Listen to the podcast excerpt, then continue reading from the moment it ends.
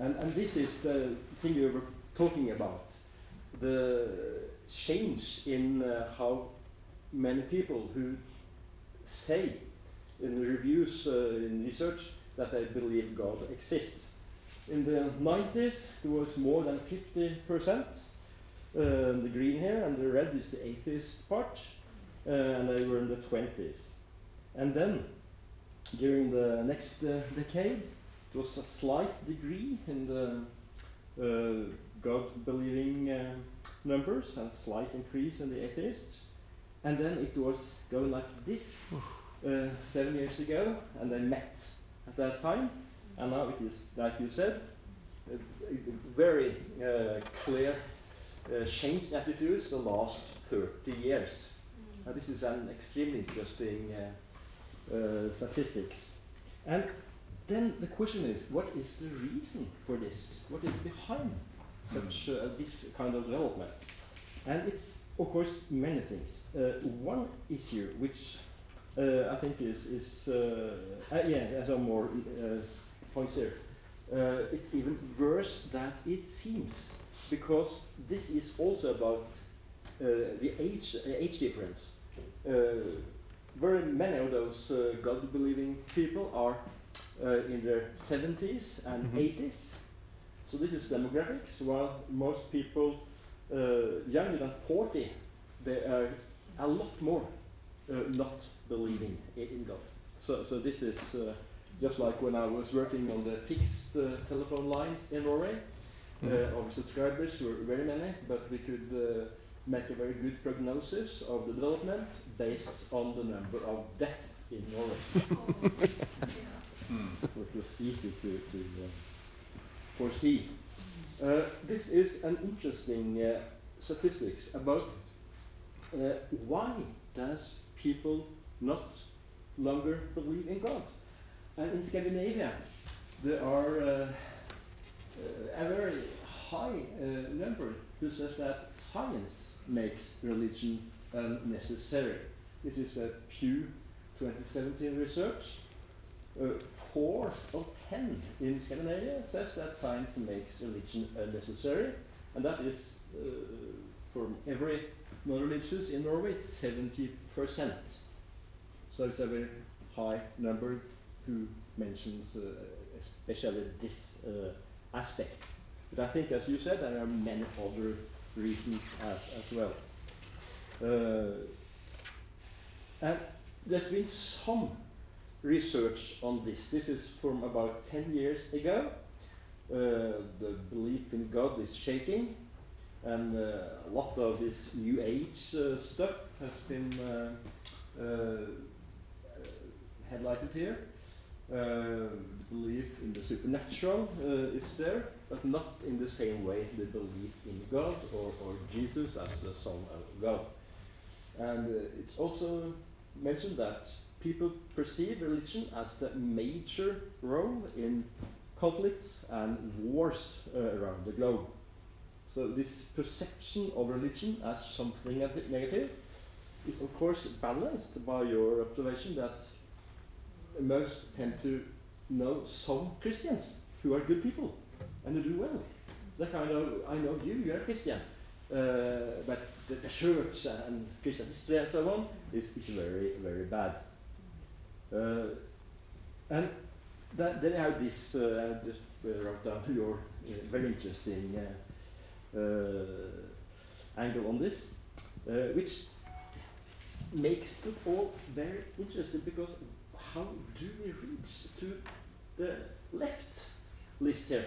And how do we uh, kind of uh, expand on that and kind of to, to uh, understand the right side here and kind of, kind of counter that in a good way. And I think that's, that's a challenge we need to be uh, very uh, clear uh, is there. Uh, and I've been thinking a lot about how does people get their impression of Christianity. Uh, this on the right side here, this Disco is a movie which was recently released in Norway. And I think a lot of a lot of stuff is from TV series, movies. That was a movie about uh, some unhealthy practice in some fringe Christian communities or uh, churches. Uh, and I, I think by the nature, TV series look at uh, the dark sides, what makes an interesting plot, and portraying some people as, as kind and, and so on in a church is not interesting. So you have to portray them as, as kind of evil, hypocrites, uh, dark secrets, and so on. Uh, but this is year after year, decade after same. So people does not go to church, does not read Christian newspapers, does not read your books or other books, uh, get this impression about Christianity as something uh, negative, something uh, uh, harmful. And then you have some Christian political parties, which also makes to a lot of people bad impression of Christianity.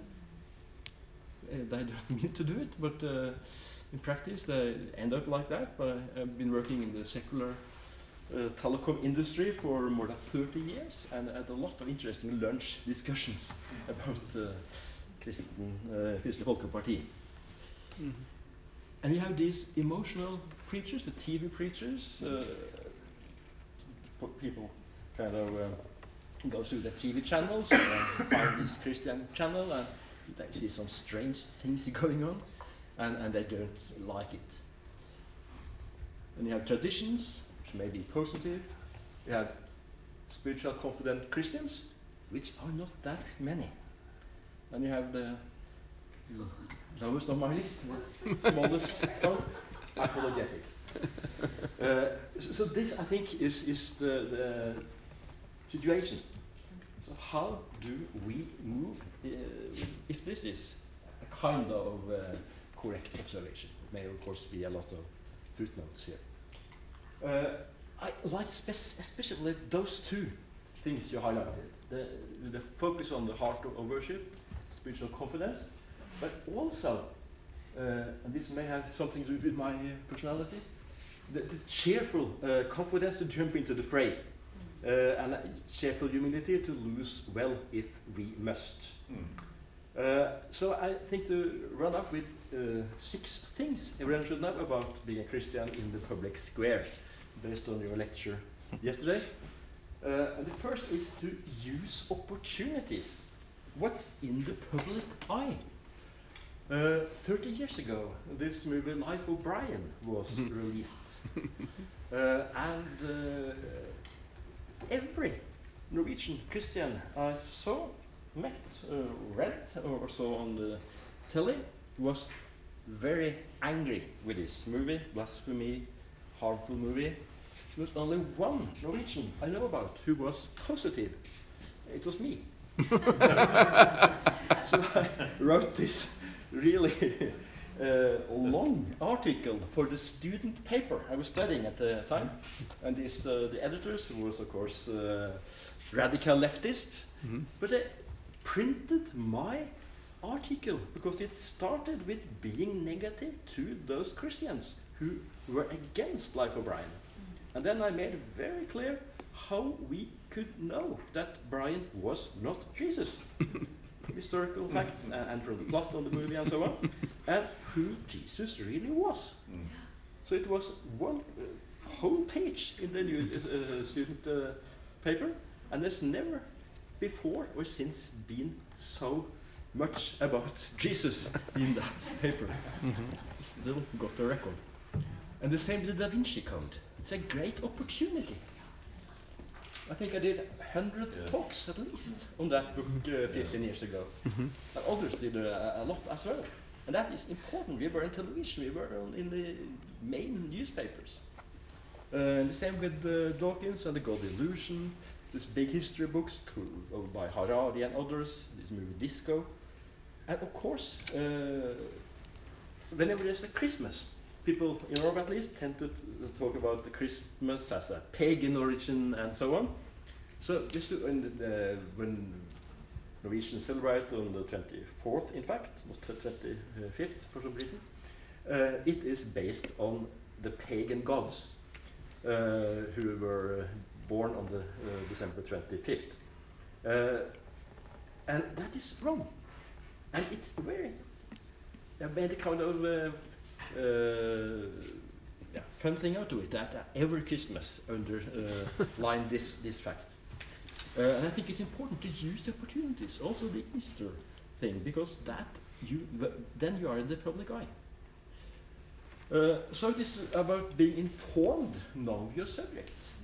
Don't speak things which isn't right, isn't true. Know your facts. Write informed articles. We want people asked to write articles. Some the secular media ask to write articles on Christianity or other things because they know you are to be trusted. And then, of course, you have to surprise. And I especially fell for this. I think this was Mhm. genius. The best I've ever seen Mhm. from uh, an apologetics uh, uh, angle. Uh, really um, changing the expectations, really going into where the, some of the battle is, uh, and, and doing the opposite what people expect. Mhm. And then next uh, point is don't ever cons- even consider being a theologian. Hopefully Uh-oh. there are no theologians here. Uh-oh. They're hiding. Uh, I think I think it's it's hard if you are in the public square to uh, kind of get listened to if you are, uh, are a theologian because there are so many prejudices. If you are good, of course, you, you can uh, can always be listened to. But I think it's an uh, advantage to being something different: historian, physicist, biologist, chef, doing all these chef programs on TV and being a Christian. Yes Mhm. being a science fiction writer, and so on. I think all this is, uh, is, uh, has uh, more advantage than being a theologian. And Some people may be more uh, theologian and some others. Use humor and humility. Don't come across as some uh, very angry, grave person, but be serious and be funny if you are able to. and get a good sponsor that I think I learned from your presentation. Uh, if we are to make something which can counter a lot of this, we have to make TV series or influence those who are making TV series to, for once, Mm. have an interesting, well-informed Christian in one of these TV series. A detective who knows church history, who knows logic, who knows Thomas Aquinas. that would have been nice. Also, sponsoring YouTube videos, sponsoring think tanks, uh, schools, and so on, where the curriculum is, is the textbooks are, are uh, right. I'm just looking now at uh, the textbooks from uh, the Christian uh, uh, schools, or some of them in Norway, and I uh, earlier this year looked at the non-Christian or the secular uh, public schools. Uh, and it's not much better. These Christian books, uh, a lot of prejudices about the Middle Ages, especially. But those, of course, are Protestant schools, so one shouldn't expect uh, anything less. But it makes an impression of uh, church history Christianity as something negative, or uh, mainly negative in history.